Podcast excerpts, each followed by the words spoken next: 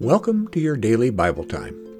Today's reading is Psalm 22, verses 1 to 11 and 19 to 20.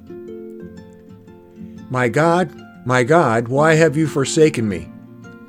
Why are, why are you so far from helping me, from the words of my groaning?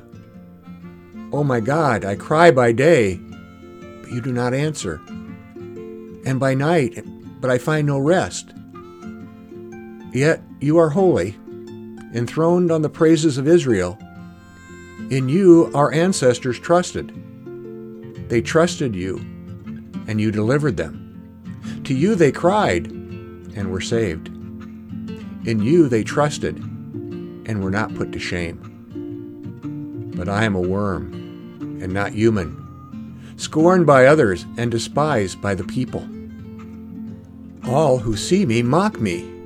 They make mouths at me they shake their heads. Commit your cause to the Lord. Let Him deliver. Let Him rescue the one in whom He delights.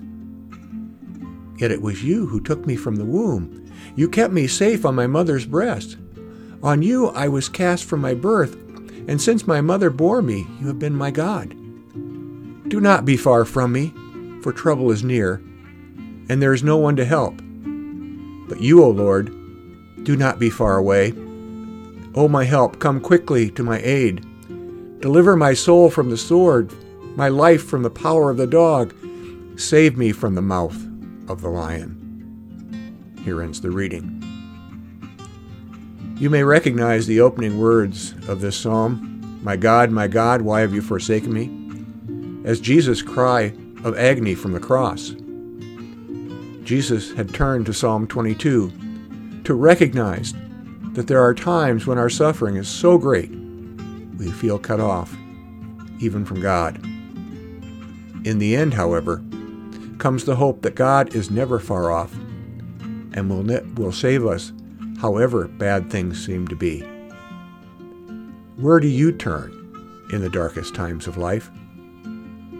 Let us pray. Gracious God, sometimes my suffering is so deep that it seems unbearable. Yet I know that you will never desert me. Shine light into my darkness